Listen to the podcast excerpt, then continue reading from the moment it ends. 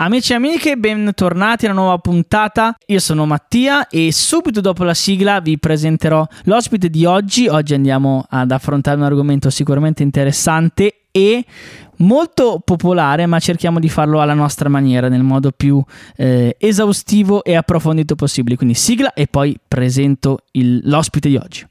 Sigla!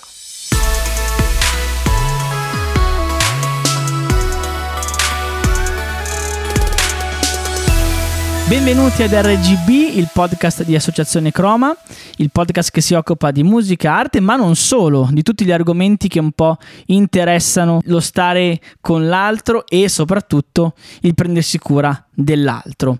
Vi presento il, l'ospite di oggi, che è un mio caro amico, nonché ex compagno di università, è uno psicologo, quindi oggi andiamo sul, andiamo sul, sul pesante. Oggi, Buonasera a tutti. Eh, Ciao, ciao Luca, tutto a posto? Tutto bene, tutto, tutto bene? bene, grazie, sì sì. Ottimo. Allora, innanzitutto, prima di dire qual è l'argomento di oggi, ti lascio fare una breve presentazione quindi dici un po' chi sei, cosa fai. Eh, tu innanzitutto, diciamo, mettiamo questa, questo puntino su lei. Noi due abbiamo fatto insieme l'università, la magistrale sì. di psicologia, poi tu hai fatto quello che andava fatto e io no. Quindi, no, direi di no. Forse abbiamo, abbiamo preso giustamente due strade diverse, ognuno secondo quelle esatto. che sono le esatto. sue, come dire, le proprie eh, vocazioni, comunque le proprie sì. preferenze, no? Per cui, come dire, siamo partiti da una strada comune che poi ci ha visto prendere strade differenti in funzione di quello che è il modo di ognuno, no? Di di stare accanto certo. all'altro, no? Per cui, certo, come dicevi tu, diciamo nell'anteprima, effettivamente, no? Abbiamo trovato modi diversi per però Mo- svolgere una pratica di cura molto simile. Esatto, esatto, esatto, esatto. Dici un po' di te, quindi cosa fai no, dopo, so- dopo, la tua, dopo la tua laurea in psicologia? Io sono, dopo essermi laureato ormai un po' di tempo fa, ho fatto come si, si deve il percorso di mh, mm, tirocinio post laurea e, e poi esame di Stato e da lì ho cominciato a lavorare come psicologo presso uno, lo studio associato a Anagramma Psicology di cui faccio parte e nel corso del tempo mi sono occupato della, dell'area dei progetti, nel senso che come studio, oltre a tutta l'attività clinica, tutte, come dire, mh, il lavoro appunto di noi psicologi, ma non solo, ci sono varie figure che appunto si occupano di benessere, no? per cui dalla neuropsichiatra, logopedista, il podologo, eh, l'osteopata, eccetera, eccetera. Però oltre alla parte un po' più di eh, clinica, diciamo che noi ci occupiamo anche tanto di progetti, progetti di formazione per insegnanti, seminari per i genitori, eh, interventi anche nelle scuole con i ragazzi o comunque magari anche negli oratori o comunque nel momento in cui c'è un po' un bisogno per parlare di benessere, in qualche modo ci chiamano, ci piace costruire con altre realtà progetti, interventi e quindi in qualche modo, come dire, abbiamo in questi anni mi sono lasciato coinvolgere, ho come dire, portato anche un po' il mio modo no, di fare progetti, soprattutto mi occupo dell'area per adolescenti, adolescenti e giovani e poi per lo studio eh, nel corso del tempo ho cominciato a praticare l'attività clinica, quindi con eh, sempre appunto per adolescenti, adolescenti e giovani adulti che sono diciamo le mie tre fasce di riferimento, quindi quelle cui, di cui mi occupo più io, per cui questo è un po' quello che, quello che ho fatto, diciamo, negli anni a venire quel percorso universitario che, come dire, ci ha visto un po' insieme. Esatto. E questa cosa è il motivo, questa fascia, diciamo, questi, questa realtà, che è la realtà un po' giovanile che eh, ti interessa, di cui ti occupi, è, diciamo, eh, quello che mi ha fatto un po' scattare la scintilla. Nel senso che oggi ci addentriamo un po' in un discorso sicuramente molto popolare, molto mainstream mm-hmm. nell'ultimo periodo, mh, mm, cercando però di dargli un po' una visione mh, mm, alla nostra maniera, nel senso che io sono un po', diciamola proprio brutta fuori dai denti, sono un po' stufo di sentire, eh, tra virgolette, un po' le solite cose sul certo. mondo giovanile legato un po' al, al, Covid, legato un po' a quella che è la realtà che in questo momento si sta, vi- si sta vivendo, si sta, eh, si sta mh, mm, insomma portando mm, portando avanti in questo periodo eh, sia dal lato che dall'altro nel senso che mh, mm, poi appunto io voglio sentire dal tuo punto di vista come, com'è la situazione da una persona che vive veramente e è veramente di fianco a quello che è un po' il disagio o comunque alla, alla, all'attenzione eh, proprio il benessere psicologico di queste, di queste, persone. Io sono un po', eh, sia, appunto, un po' soffro di sentire discorsi sia eccessivamente eh, negativi da un punto di vista di ah ma questi ragazzi, gli assembramenti eccetera eccetera, ma anche eh, dall'altra parte discorsi eccessivamente catastrofisti no? sul, sul, piano del eh, ah ma eh, la DAD, ah stiamo perdendo eh, un'adolescenza, stiamo perdendo delle generazioni che non avranno, eccetera, eccetera. Cioè, discorsi molto, mi sembrano molto... Qualunquisti, diciamo, molto, sì, sì, molto, sì. E, molto, e quindi mi sembrano discorsi un po' eh, così generali, generalizzati, io volevo proprio addentrarmi con te sull'argomento in maniera molto più eh, reale, quindi mm-hmm. realistica, andando a prendere proprio quelli che sono delle tue esperienze certo. e i dati che hai alla mano tu. Eh, per capire veramente qual è la situazione, perché insomma Mm, la, la, mia, poi ti dirò, insomma, insieme proveremo anche a capirlo in base a quella che magari è anche un po' la mia esperienza, ma la tua è sicuramente in un ambito molto più ampio e molto più, eh, eh, come si può dire, molto più preciso rispetto a questa situazione. Quindi volevo un attimo capire effettivamente questi, mh, mm, questa età giovanile, no? Mm-hmm. Come, come sta affrontando eh, questo periodo di, di, di, pandemia, questo periodo in cui tante, tanti equilibri sono stati cambiati da un punto di vista delle relazioni, eh, da un punto di vista di regole, da, da, un punto di vista didattico, da tanti punti di vista. Quindi eh, volevo capire un po' dal, da, dal tuo punto di vista cosa, cosa, ci puoi dire. Ecco.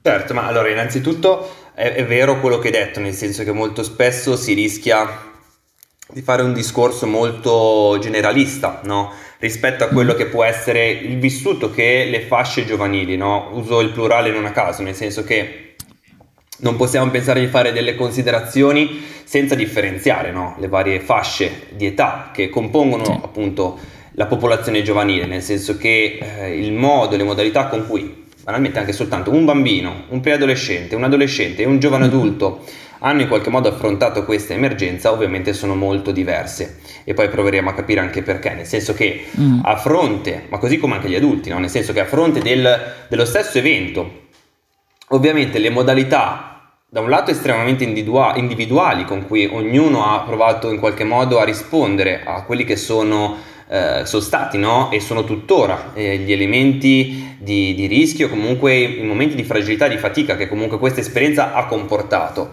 Eh, certo. Dall'altro però c'è anche il fatto che io tendo a dare, io tendo, io mm, o chi comunque eh, diciamo seguendo un po' quelli che sono un po' i miei maestri dal punto di vista dei mm. riferimenti anche teorici o comunque di lettura, eh, dobbiamo se vogliamo provare a capire qual è stato l'impatto di questa esperienza sulle varie fasce di età dobbiamo anche vedere in che modo questa esperienza ha impattato sui loro compiti di sviluppo, cioè un po' quei compiti che, come dire, ognuno, no? a seconda dell'età che ha, deve, come, come dire, mh, mm, cercare di assolvere per progredire nel percorso di crescita, al fine certo. di andare verso un percorso di benessere.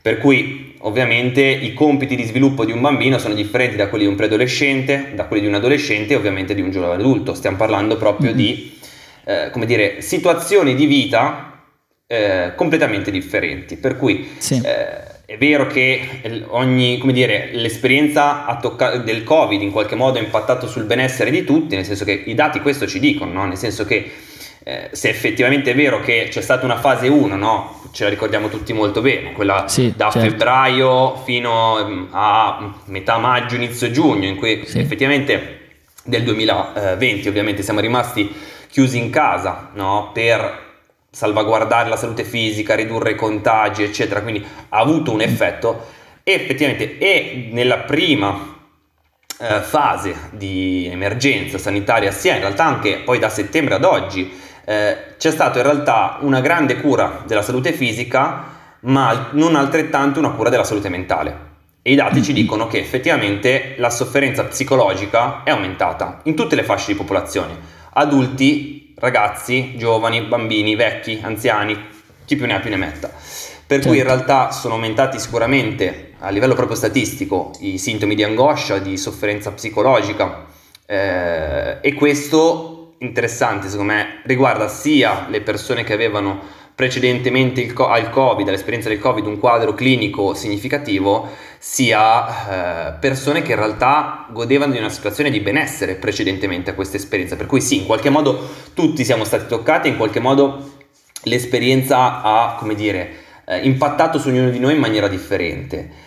Forse io, se mm. posso dare già una prima lettura di quello che ha provocato, forse prima di tutto, in, nella prima fase, no, una mancanza di benessere o comunque ha impattato sul benessere di tutti, è il fatto che è mancato uno spazio di interpretazione condiviso, cioè effettivamente è mancato quello che in qualche modo poteva garantire una cornice di senso rispetto a quello che era l'esperienza che stavamo vivendo, no? Non so se penso che tutti ci ricordiamo il fatto che i primi giorni, i primi mesi eravamo tutti di fronte alla televisione, no? a seguire il telegiornale in casa, a vedere la conta di come aumentavano i contagi, i decessi e eh, i vari DPCM che venivano emanati, però in realtà, oppure anche i telegiornali che parlavano no? che eravamo in guerra contro un nemico invisibile, in realtà in un primo momento nessuno si è preso la briga di spiegare effettivamente, soprattutto ai più giovani, che cosa stava accadendo, no? Eh, mm. E quindi questo elemento, il fatto che è mancato uno spazio di interpretazione condiviso, ha sicuramente provocato ansia in tutte le persone, ma soprattutto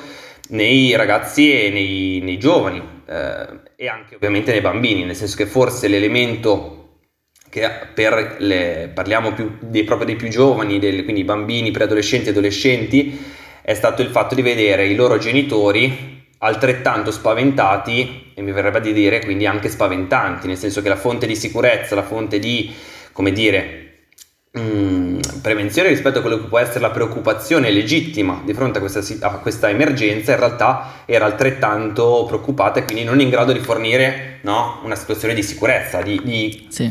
di, contenitore rispetto a quelle angosce che appunto questo virus che girava per le nostre città eh, in qualche modo provocava. Sì, sì, sì. E, e, beh, a me verrebbe proprio da dire, cioè io ho proprio questa immagine di un primo periodo eh, che appunto risale al, al periodo di ma- marzo, aprile, maggio, quindi mesi effettivamente di, di inizio pandemia in cui eh, non c'è stato proprio il tempo eh, materiale per capire cosa, cosa stesse capitando, no? Cioè proprio è come quasi una... cioè se ci ripensi è proprio una, una botta in testa, sono stati tre mesi di botte in testa.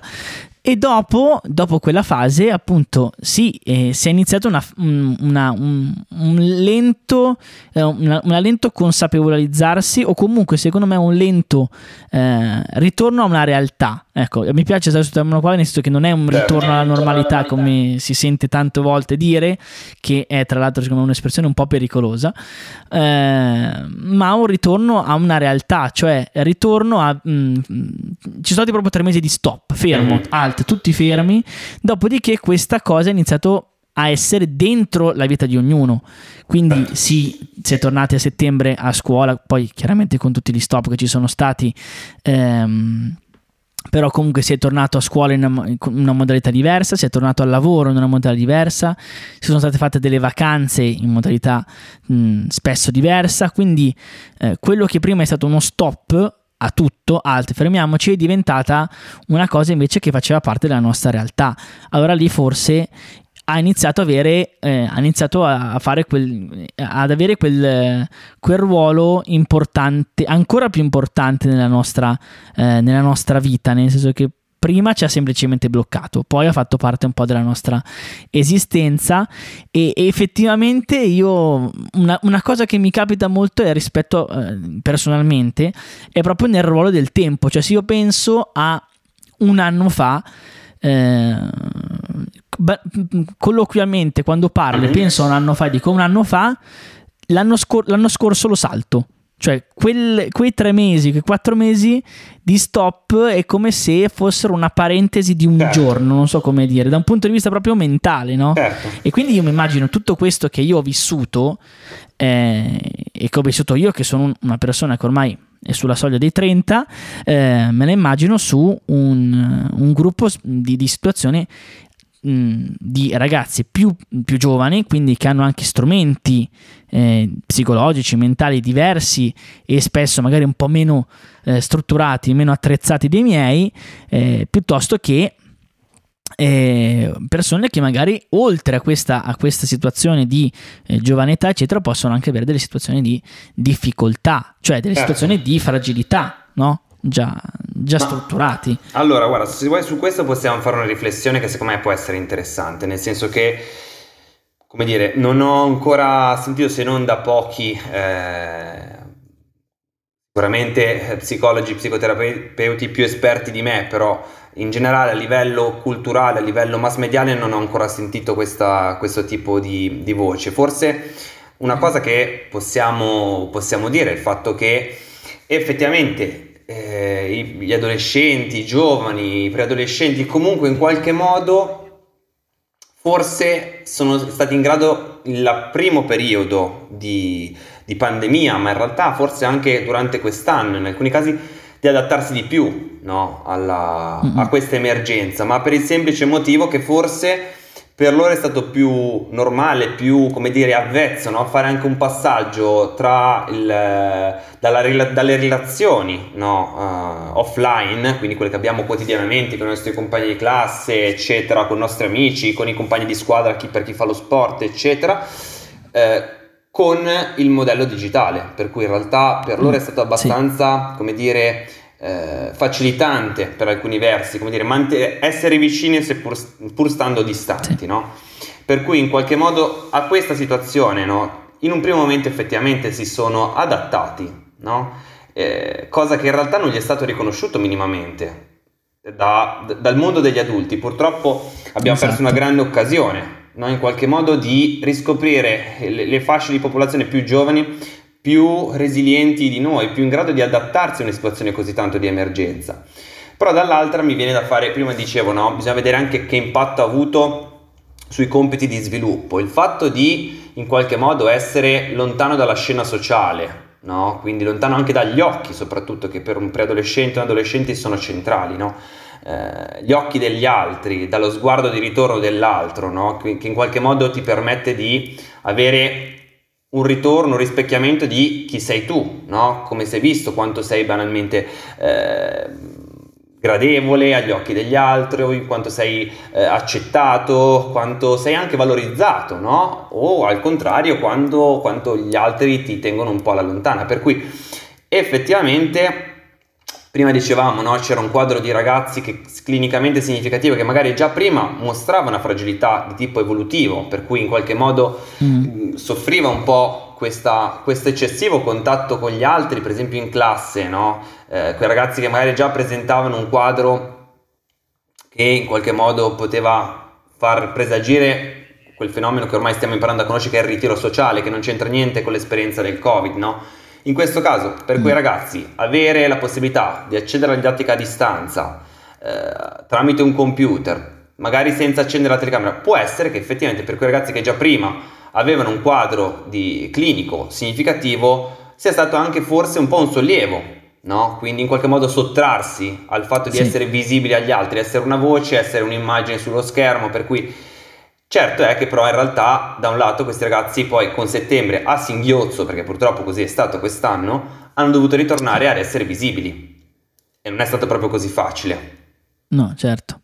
Qui e... voleva dire tornare a fare i conti anche con, come dire, appunto, dicevo prima, lo sguardo di ritorno dell'altro che in qualche modo può essere anche eh, difficile da sostenere soprattutto a quell'età, no? quando riguarda l'area corporea, pensiamo a tutti i preadolescenti e adolescenti che sono no, di fronte a quello che è il percorso di cambiamento corporeo, il fatto di essere accettato dal gruppo dei pari, quindi in qualche modo no, provare a fare quello che è un processo fondamentale che è la, la seconda nascita no, all'interno del gruppo dei pari, mm. che prevede quindi la socializzazione di secondo grado, per cui sì, sicuramente per quei, per quei ragazzi che già pre- prima avevano quel tipo di, di fragilità non è stato un anno semplice, questo non tanto forse la prima esperienza. Certo. Sì, a me veniva proprio in mente l'esempio che, che, stavi facendo appunto nel caso del ritiro sociale. A me è capitato di vederlo in situazioni mh, di fragilità mh, diverse con i bambini autistici, nel senso che eh, paradossalmente no, una situazione che eh, nel mio caso appunto io lavorando in un centro comunque per, eh, di riabilitazione mi interfaccio con quelle che sono le fragilità dei, dei, dei bambini, ma anche con quelle dei genitori. E da un certo punto di vista io ho visto in questi bambini uno spazio molto più contenitivo, cioè con certe situazioni sono riuscito a contattarli molto di più perché io ero una, una faccia, no? come dicevi tu, o comunque eh, entravo nella loro casa che era un contesto loro, quindi per certi versi conosciuto, per certi versi eh, più facile da gestire rispetto che una stanza eh, di terapia che è un luogo diciamo per loro non eh, se, magari conosciuto però non è un loro luogo casa loro è casa loro. E quindi eh, allo stesso tempo lo schermo proprio inteso come spazio piccolo è uno spazio contenitivo. Eh, e quindi eh, mi, mi, sono trovato spesso in situazioni di, eh, in cui questa, questo contesto questa situazione andava ad agevolare paradossalmente certe situazioni. Certo, poi mh, mm, bisognava fare i conti con il ritorno in, in presenza e, però anche in questo caso devo dire che spesso io sono stato, ero molto preoccupato, devo dire, quando eh, a settembre, perché noi i primi mesi abbiamo fatto anche noi molto proprio stop e abbiamo fatto solo materiali a remoto durante il primo lockdown. Da settembre abbiamo ripreso in presenza, poi piano piano siamo andati in, in, invece a distanza con le telereabilitazioni proprio perché eh, è, iniziato, è iniziato tutto il secondo lockdown, tutta la seconda fase eh, delle, delle zone zone colorate e allora lì io ero molto preoccupato perché ho detto porca miseria adesso come posso portare avanti una terapia in, eh, a distanza eccetera mi sono dovuto ricredere, nel senso che, ed è una cosa che non mi stancherò mai di dire a, nessun, a, a, a, tutti quanti, continuerò a dire questa cosa perché mi sono stupito positivamente in tutte le situazioni. Poi è chiaro che questo non vuol dire non eh, fare conti con la difficoltà, col fatto che questa cosa ha dato molto più carico alle famiglie, ha dato molto più carico ai, ai caregiver, a chi lavora effettivamente, a chi sta 24 ore con una persona che ha una fragilità. Però io non c'è stata una situazione in cui non mi sia dovuto stupire qualche volta di come si riusciva a lavorare, di come si riusciva, di come certe componenti, eh, certe mh, ca- capacità sono state cresciute, eccetera. Quindi eh, questo è un, po', è un po', tra l'altro, è un po' dove vorremmo arrivare oggi.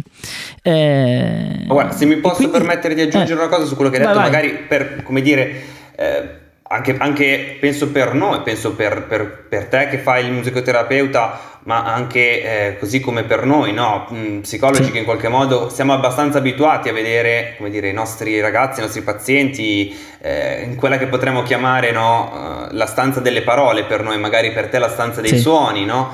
Eh, sì, certo. Ecco, che quindi in qualche modo ha anche un po' delle regole sue, no? Uh, banalmente dal dal dove ci sediamo, da che, che spazio utilizziamo all'interno della stanza, che tipo, che, che, che utilizzo facciamo anche del tempo all'interno no, del nostro colloquio. In realtà essere proprio in un luogo appartato, lontano, che in qualche modo dà più valore no, alla soggettività, al mondo interiore, no? quindi a come, come, dire, si risuona un po' insieme, no? per come dire, eh, mm, sì. spiegare un po' quello che può essere il percorso che fanno i ragazzi con me, con i colleghi, eccetera. Però Forse la cosa che, come dire, ha, ha, ha, reso anche più difficile per noi è il fatto che da un lato noi siamo entrati con queste modalità di, di, lavorare con i ragazzi, con, uh, con, con questi strumenti, Zoom, Meet, uh, WhatsApp Web, chi più ne ha più ne metta, siamo entrati in, in, realtà anche nella loro intimità fisica, non solo nell'intimità psichica come è solito fare, no? per cui siamo entrati proprio nelle loro case e alcuni hanno gradito questa cosa perché gli ha permesso anche di mostrarci alcuni aspetti, trovare anche nuove modalità no? per raccontarsi e come dire mm, farci intravedere un po' quello che è il loro mondo interiore. Certo. E, dall'altro la fatica forse è stata anche più nostra, nel senso che comunque eh,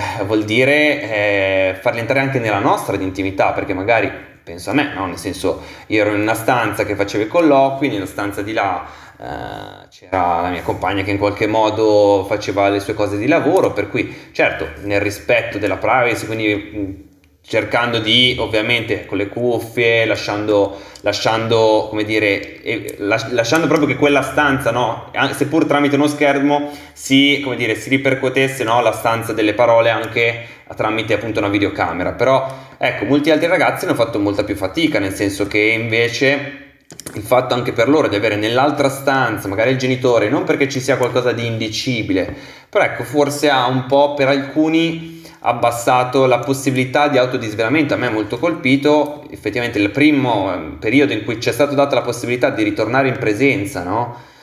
Per i ragazzi, mi ricordo proprio il primo colloquio che ho fatto in presenza è stato penso emozionante per me così come per, per questo ragazzo che adesso ho in mente. Eh, mi ha colpito proprio la parola che mi ha detto alla fine del nostro incontro, mi ha detto è tutta un'altra cosa così. No, per cui ovviamente anche in questo caso non, non c'è un, me- un meglio un peggio, bisogna vedere anche un, ognuno i suoi bisogni e in che modo ovviamente eh, riesce ad adattarsi a questa situazione. Certo, e eh, sicuramente, cioè, sicuramente tutti quanti, eh, sa, sa, non c'è presupposto, che, mm, cioè, mettendo appunto eh, per, per assodato che non ci sia un meglio o un peggio, perché dipende tutto dalle, dalle, dalle, capacità e soprattutto dalle caratteristiche di ogni persona. Poi sicuramente eh, non, non, mh, mm, sappiamo benissimo che la situazione, tra virgolette, mh, mm, migliore in cui uno può, eh, può lavorare, può relazionarsi è quella in presenza. Poi sicuramente eh, come ho detto tante volte, eh, ma quando spesso mi, mi, mi capita no, di, di, parlare con i genitori, di dire, ah, ma di, di sottolineare no, i progressi del, del, del, bambino, del ragazzo. Eh, gra- anche grazie a quella che è la, la, la, la, la telereabilitazione, no? quindi dire, guarda, a dire il vero, grazie a questa cosa ehm, il, il, ragazzo e il bambino ho portato a casa questi, questi, obiettivi. E spesso mm, vengo tra virgolette accusato poi non accusato veramente ma vengo accusato di difendere no, a spada tratta questa, questa modalità come se fosse la migliore. E sappiamo che non è così però eh, dobbiamo anche il nostro lavoro sia, in termini, sia per perché dobbiamo farlo per noi eh, come approccio alla realtà, ma anche per chi abbiamo davanti, per i genitori, per, per chi vive con, con le situazioni che, che, noi conosciamo, che vediamo, io da una parte e tu dall'altra, lo facciamo per dare un riconoscimento eh, di, quella, di, quel, di, quel, passo che è stato fatto, eh, anche in una situazione di difficoltà.